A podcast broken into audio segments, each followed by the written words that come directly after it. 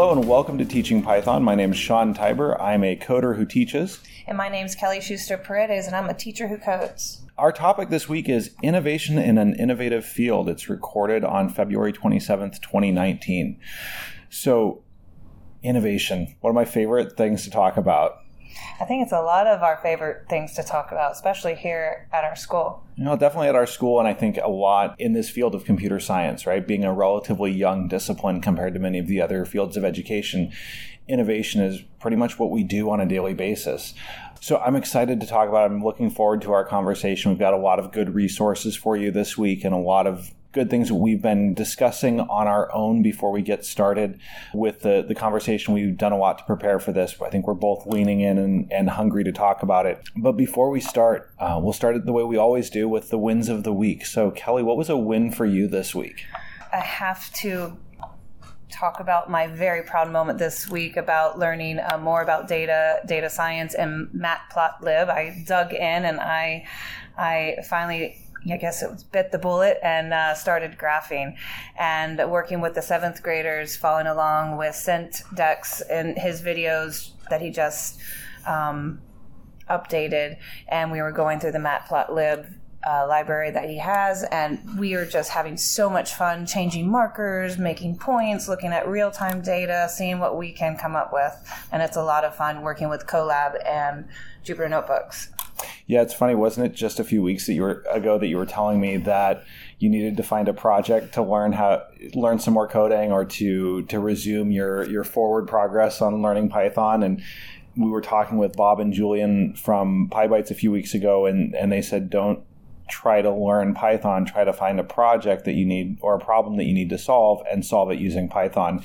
And I have to tell you, you know, for those of you listening at home, Kelly has gone full bore on on Matplotlib and graphing and plotting this week, and she's been coming into me pretty much every day saying, "Did you know that we have all these different markers that we can use in Matplotlib? Like, there's so many different markers that we can use." And I said, "No, but why don't you show me sometime?" And the color palette, so pretty. I just think that graph and the school system and integrating with the, the other areas and you showed that to me you showed that to me with the genetics and then the dragsters and I, I just I never knew how great it was. So now we're looking at trying to introduce it into Ameri- uh, government, American right. government, right. see if we can get some more data out there. So we've hit science now we're going after the government people. Right. Better watch out. Right. and what was your win of the week? Uh, my win of the week was actually not my win. It was our robotics team win on Saturday. This past Saturday, our teams competed in the regional tournament for the first Lego League. Kelly and I are both coaches for those teams. Our eighth grade team, which has been charging hard all year long and you know struggling through it along the way persevered and received a bid to the state tournament and won the core values award for teamwork at the at the regional tournament. So we are going to be with them representing our school pinecrest school on april 6th at the statewide tournament in delray beach florida. So we're pretty excited about that. And we've been working hard this week on our plans for not just showing up to the state meet, but doing very well at it. Yeah, and I love that about them. The skill of communicating. You know, you can do computer science, you can have robotics, but if you cannot communicate your ideas and if you cannot communicate as a team, then there's there's no winning with involved. And, and I think their project's really interesting too, and we get to use Python again. Yeah, it's so exciting. This is one of those areas where I'm excited to work with middle school students. And because you see so much progress in such a short amount of time, if you told us that this team would win the Teamwork Award three or four months later, um, when we first started this back in August and September, I would have told you that you're completely full of it because their teamwork wasn't very good. But they persevered, they stuck it out, they battled through some of the hard decisions that they had to make and figured out how to work with one another in an effective way and how to demonstrate that teamwork to others. I'm really proud of them and the progress that they've made over the last four months. Absolutely. And what's so great about both of our wins of the weeks, I think they're both innovative solutions going on. And that is our topic today. Right. And I would say in the first win, it's really about kind of that direct innovation. In the second area, it's about how to create an, a program of innovation, how to encourage innovation in your students. So let's start with just dissecting innovation because it gets thrown around a lot as a buzzword.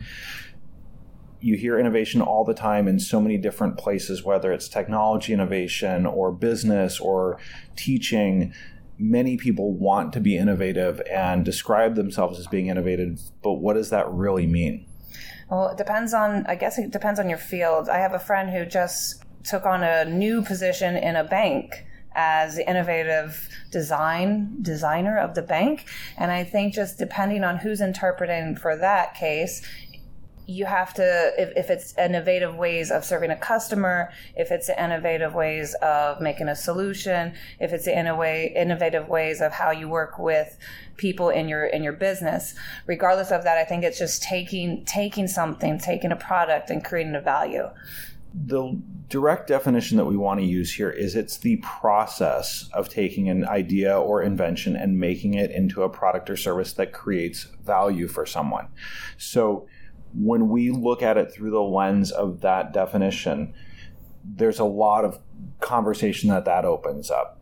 We break it down into products and services. It's not just a tangible good or not a widget that you're creating. It can also be a service or a customer experience.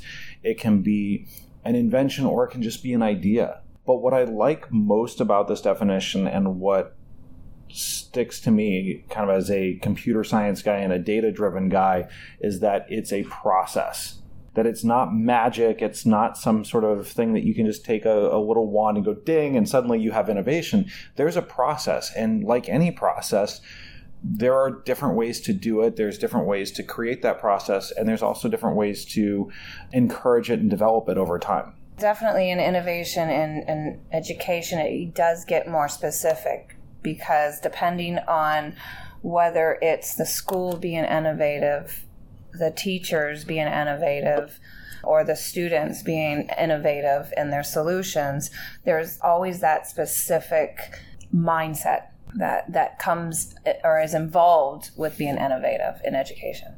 For me, it really comes down to the the final output, what we are trying to produce as our, our product from our education are, are students who are innovative, who have the skills and knowledge and competency required to be innovative leaders in the in the future.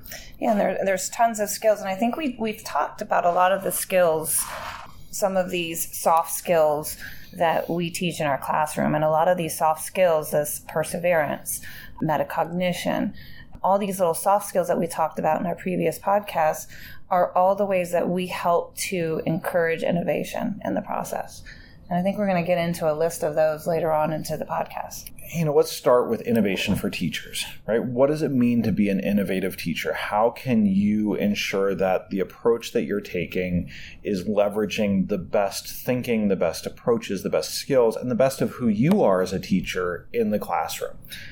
We were just talking about this before we started recording, and, and we were talking about what I've done in, in the past um, as a teacher because I've been teaching for a while, and I originally started off as a science teacher. And as a science teacher teaching sixth grade, you have to come up with innovative ways to teach the same thing to the students. It's not new to the students, but it's boring to you if you don't come up with different ways to teach cells or cell reproduction.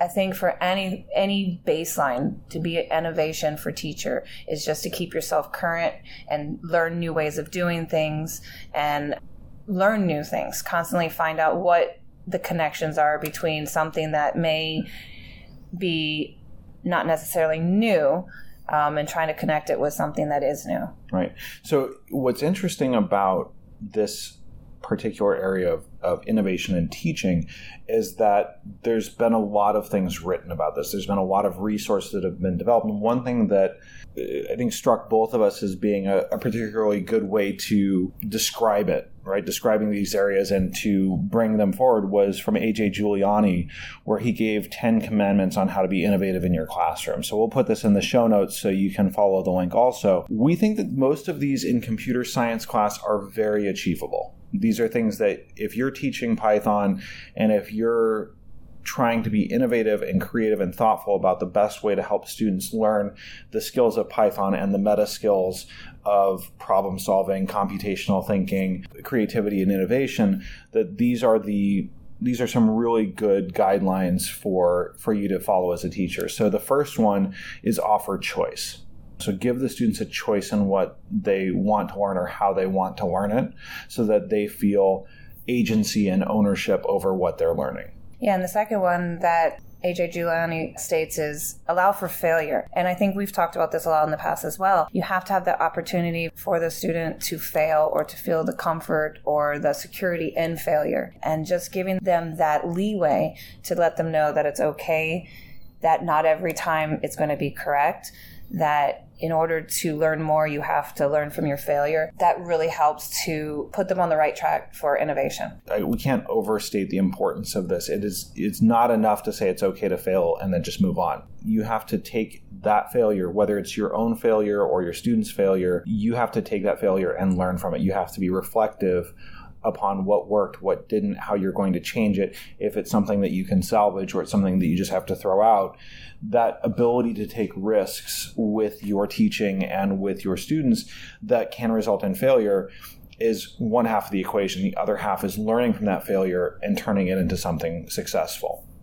Yeah, and, and number three is is this mentorship, and I think we do a really nice job of showing the kids how you and I mentor each other through processes of learning and code, and also how we show them ways that we are not just their mentor in learning. We're not the Siri or the Google of learning. So we don't want them just to come to us and, and, and say that we're going to have the answers. So having them find mentors everywhere, whether it's from a website, a blog, another friend, a student who has taken our course in the past, we want them to know that in order to, to have innovative ideas come to fruition, you have to have some sort of mentorship, some sort of guidance along the way.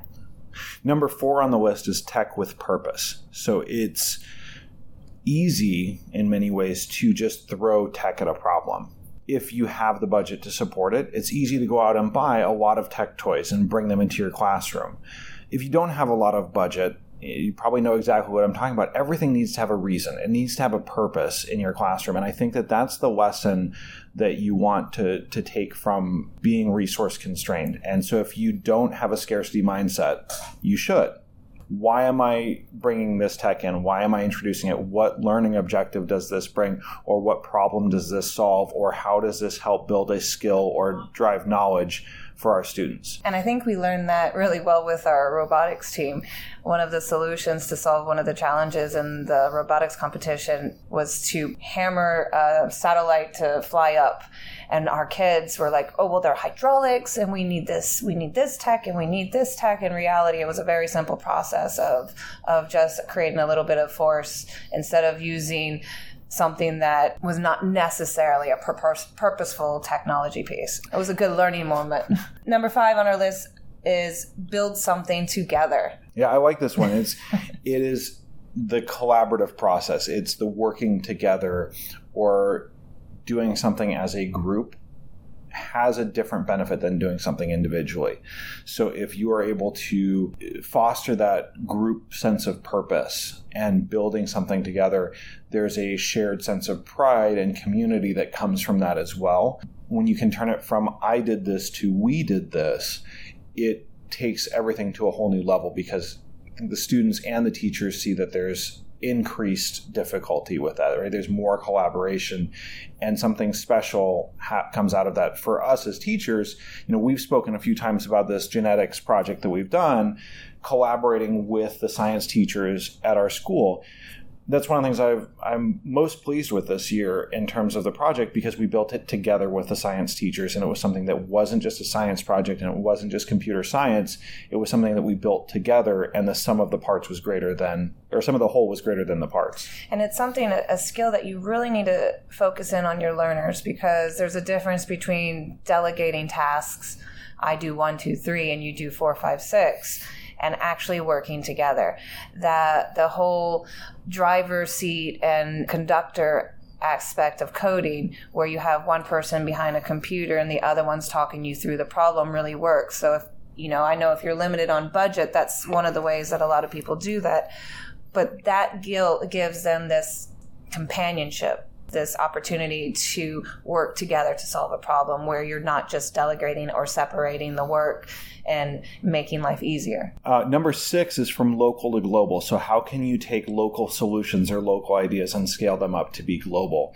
We saw that this week. One of our students had created a project that was a stress management mask. So, she had coded an Adafruit Circuit Playground Express and attached it to a, a, face mask, like a cooling gel face mask, and then coated the circuit playground to sense body temperature and use that to indicate stress levels to the wearer. We posted this on social media and it really just took off. It started to travel around the world, and we could see with our Twitter analytics who was picking it up and who was looking at it and who was reading it. And so something that she had made locally and very personally for her mother is now being viewed around the world. So her sense of fulfillment from that project and her innovation just went through the roof because now she sees that people from all over the world are looking at the idea that she had.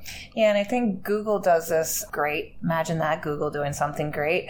They do a lot of things great, so I can't can't just pick one. But they do AI Google for social good, and I think this is one of this is one of the aspects that our robotics team took in is they were using their their product, their solution for the competition is pet therapy for and their idea is to build an AI dog to help out astronauts who are in space for longer than a year at a time. That whole using computers for good and taking it from something like a pet therapy idea here in Fort Lauderdale and pushing it out for the whole world to use, then you can now change it and use it for military. You can use it for, you know, elderly. So this is idea is taking something that they learned here locally and pushing out globally just right. like just like google does. Right. Number seven standards are guidelines right? You're the architect of this. So standards in some places are more stringent and strict than others. And part of our job as teachers is to be creative and to figure out how we can deliver on those standards in innovative ways. When you are faced with standards, when you're faced with things in that are parameters on your ability to innovate, treat those as opportunities. So, one of the things that I find fascinating about innovation in engineering is that oftentimes the most creative solutions come when there are se- severe constraints. So, if you're in a country or a school district where you have significant constraints on what you're teaching, treat that as an opportunity to help you be even more innovative and more creative in how you deliver it. But at the end of the day, you're the architect of the education that you're delivering. And make it something beautiful, for sure. And number eight is be a learner first and model it. I think anyone who's in a computer science field is constantly learning. Anyone who's in science is constantly learning. Anyone who's in teaching, hopefully, is consistently learning. So I think this one's an easy one for teachers to take in because we are constantly trying to learn. The difference is, is we need to make sure that we model that opportunity for the students. We show them that we are a learner first, and we're going to show you how to do this and how to be more innovative in our learning. Your learning should not be kept in the dark. Don't hide it from your students that you are learning things constantly, even if it's something that they think you should know. No one can be expected to know everything. You're going to have to learn things as you go and you want them to take that lesson away as well that there is nothing wrong with having to learn something that you didn't previously know. In fact that should be celebrated. Absolutely. Number nine. I love this one probably because i keep raising the bar but be flexible with high expectations. I think you should also be able to re- lower the bar a lot. I think i just keep raising the bar mm-hmm. higher and higher for our kids. But just know that what you may expect one student to do or one group of kids to do or one grade level to do it might change to the next year and by being flexible with those expectations you might be pleasantly surprised or if you limit the kids and say that the, the bar is set and it's set too low sometimes you don't get that innovative solution. So be flexible with it and know where you're going with your expectations. Number 10 is challenges that are fun. So make sure that what you're doing when you're challenging your students, when you're setting out that expectation for them or that vision for where you're going to go together as a class, make sure it's a fun challenge to get to. Yeah, and fun varies. So you have to be you have to be considerate of that. So what Sean sees as fun is not really fun to me until matplotlib. yep. So, and, and, we're not saying that you need to entertain your students. Far from it. What Absolutely. it is is that the process should be fun, right? Like it's not. It, we're not trying to entertain them. We're not trying to be humorous, you know, all the time. It's not about making them giggle their way through assignments but what it is is that they should find the challenges engaging and exciting and something that they look forward to doing because it appeals to something in them.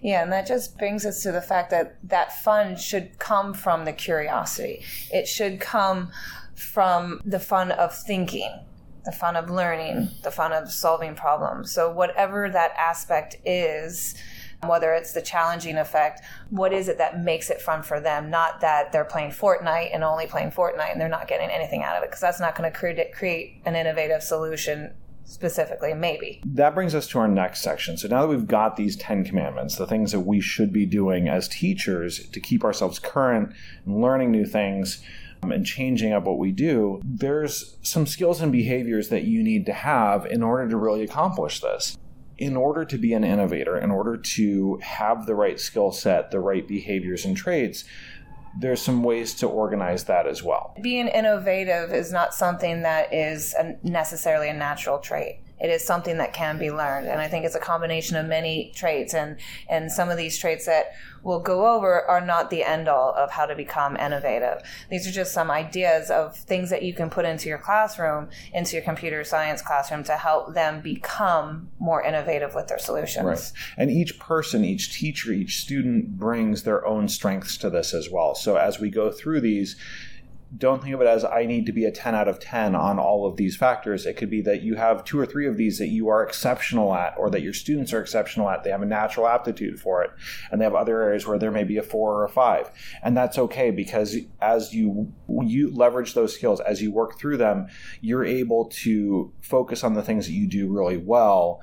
And that will help compensate for the other things that maybe you aren't as skilled at, especially if you bring a team to the table. Yeah. And I just have to do it. I just thought of something funny. Like like a PyTalk. These are lists, they're not tuples. so this list can be appended. Sorry. Sorry, there's a hard eye roll going on right now. So number one, only on, because I didn't think of it first. So thank you, Kelly.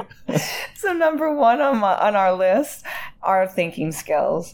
I think I think that the best thing that we can teach our students, regardless of whether it's computer science, math, whatever curriculum, is how to think, how to go through a problem and come up with maybe more questions, ideas of where they can find the answers, who they can talk to, how to dissect a large question that's not what we call Googleable. Those thinking skills of just going through that process and letting that conversation happen in their head before they just come up with random answers is mm-hmm. huge. And that skill can be taught to kids. So, to break that down, there are a few areas that we are specifically highlighting when it comes to innovation. So, critical thinking skills, the ability to analyze and dissect and break down a problem into smaller parts and evaluate each part of that problem or each part of that need to understand what it is, why it matters, how important is it. That's an, a very important skill. Equally important with that is the ability to then take that knowledge and information and conceptualize it, to be able to integrate that knowledge into a broader concept and then to be able to communicate that with other to others, right? So not just to be able to have the idea in your mind and to have the concept and the vision for it, but then to be able to share that vision and describe it to others. And we did that really well in the genetics project that we did a few weeks ago. That thinking criti- critically, that process of looking for patterns in graphs and try to come up with why those graphs are happening that's a skill that you have to physically teach these to kids to, to adults even sometimes. It's just how can you interpret and look for patterns within data? And that's gave them some ideas of creative ideas of why why the graph was changing why the population was dying out. And they got really creative because they had something to build upon. And so having that creative thought comes from the thinking skills, the the critical thinking, the the con- conceptual thinking, and they can go into a creative thinking. Yeah, it's really hard to be creative if you don't understand something first. So you have to have that understanding at a conceptual level and from a critical thinking perspective to be able to be creative with it, to know where you can modify it, where it's malleable, where you can break the rules, where you can bend the rules. You have to know the fundamentals first. Yeah, I had a student last year during a project. Um, we were working with earthquakes and trying to design a solution for earthquake homes in third uh, world countries or developing countries. And her idea was using an airbag. And she knew that because she had gotten into a, a, minor, nothing, nothing detrimental car accident with her mom earlier that month, and the airbags went off. And she thought, well, wouldn't it be a great idea if we could somehow trigger airbags to go around a house? And a lot of the kids were laughing that's so crazy. That's ridiculous, which I thought was very creative. And little do you know, like this year, or last year they came up with a house that actually implodes with a um, like an airbag system inside the house. So so she had a, a, a thought. She knew the process. She had some information about the airbags and was able to think creatively about another solution. And that is an innovative idea. The next area in terms of thinking skills, when you've gone through this process, is the ability to reflect right? The ability to reflect on what you've learned, on what you've done, to evaluate on that process, on the outcomes, on the ways that you've come to that conclusion or to that innovative solution to ensure that you've done everything that you can that there's no other ways to improve upon it or to to find ways to make it better. And to be able to combine that with your and compare that to your overall vision. Where am i going with this? What do i want to do? Does this output does this product or service that I've created or this thing that I've created, this idea, does that solve the problem that I was originally out there looking to do in my vision? And so that last step of being able to reflect upon the process is really vital for your ability to innovate. And it also is really vital for your skill building to be able to innovate further in the future. So when you're faced with the next big idea or the next big innovation, if you've taken the time to reflect upon the previous ones, you will be more adept at making that innovation happen. Those skills that we just listed, those are all skills that we tend to think about. They're typically on the forefront of our minds. We we think about the thinking skills, creative thinking, conceptual thinking, etc. Some of the skills that we don't often put on our forefront, we often forget are those behavioral soft skills. Um, at Pinecrest, we have the social emotional learning skills that we look at, and these are traits like curiosity. You know, how do we have get those kids to develop a more curious thought, ask the right questions, engage in more questions? Um, doing things like that and resilience. We talked about resilience in our in our former podcast as well. I like the other parts that we teach here as well, which is the the ability to collaborate effectively, the ability to work with others to solve a problem or to achieve a common goal. Um, risk takers. You know, one of the things that humans are notoriously bad at is estimating risk and estimating consequences. And the only way that you get better at that is either by applying methods for estimating risk or by practice. It's really important for students to understand risks that they're taking and consequences and everything. One of the things that I see all too often is that students are afraid to take risks that are not really risks. They feel that this risk of not completing this assignment or not being a little daring you know they're they feel that that is going to be some sort of you know major reflection in their grades for the course it's even it, what happens if i try this in this code so if i'm writing this code and they're like, "Can I can I press the button?" I'm like, "Sure." What's it going to do? Like, we're not going to launch nuclear Armageddon, right? when you press the button, we're just running this bit of turtle code, and if you get an error, we'll fix that. Yeah, and I think that's difficult. Sometimes they don't want to go outside of what was asked of them. So sometimes, and if you give them a challenge that's too specific, they won't take that risk to try something else. They won't be innovative. They'll they'll only stick to what the outcome is that you ask. So you have to be careful as well as a teacher to make sure that you allow those opportunities to take risks, that you make your challenges more open, that you provide more choice, that you don't direct them in a certain certain way. And I think that that helps them to develop their risk taking skills. Yeah, in many ways, our role as teachers and as mentors and guides for them is to try to say yes as many times as possible Right? When they say, "Can I do this?" My job is to find a way to say yes to that. Right? Sometimes it's yes, but with a qualification. the the goal should be, how can I help this happen? How can I take away the potential negative outcomes of this and make it an acceptable risk for them? Our last two soft skills we often think about are observations and communication skills. Sometimes they go hand in hand. Sometimes you just have to, to process that whatever you observe and take it in and think of ways that you can make more innovative solutions. I like to work on communication skills a lot.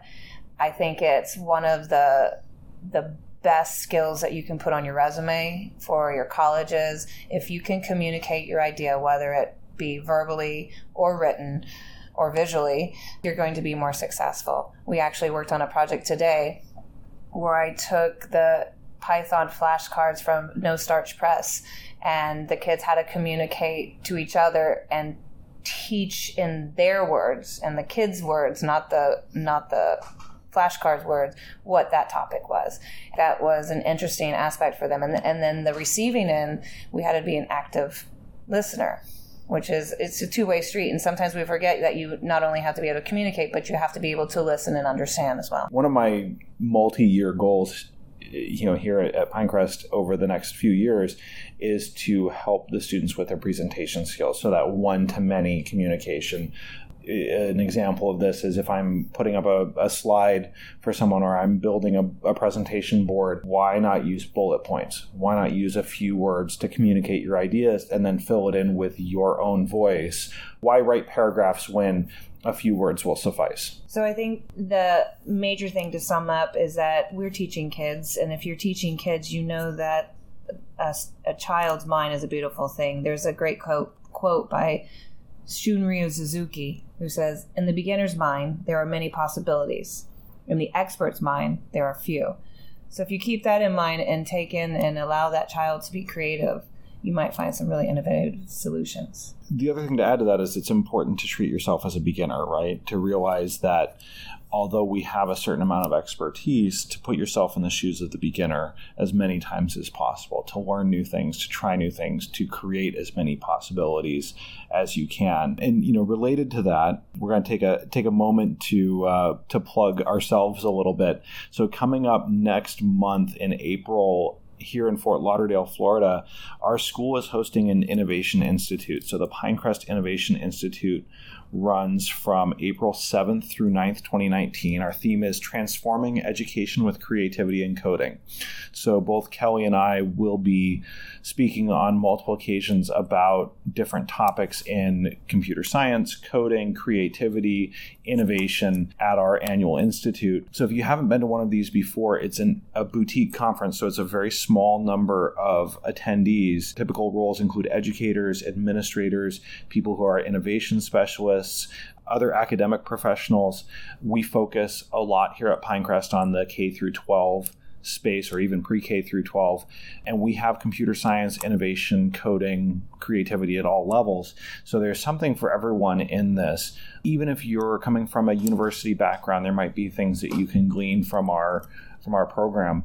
So it's here in Fort Lauderdale. It is a lot of hands-on workshops. It's not a lot of lectures. It's not a lot of dry content. It's really learning by doing. We've got a lot of fun things that we're putting together including a showcase of different projects and a hands-on workshop to create your own innovative project plans and ideas and lessons. So it's something that we're really excited about doing.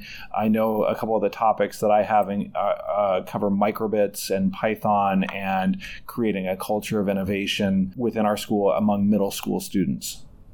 Excellent. And I'm uh, actually covering a topic on information literacy and a skimming culture and looking at how what we do in computer science can be augmented or helped by looking at how you read in English or in other courses. So, looking to help our students become receptors of knowledge to, to improve those thinking skills. Yeah, one of the things that that's exciting about this for us is that we also get the opportunity to go learn and play.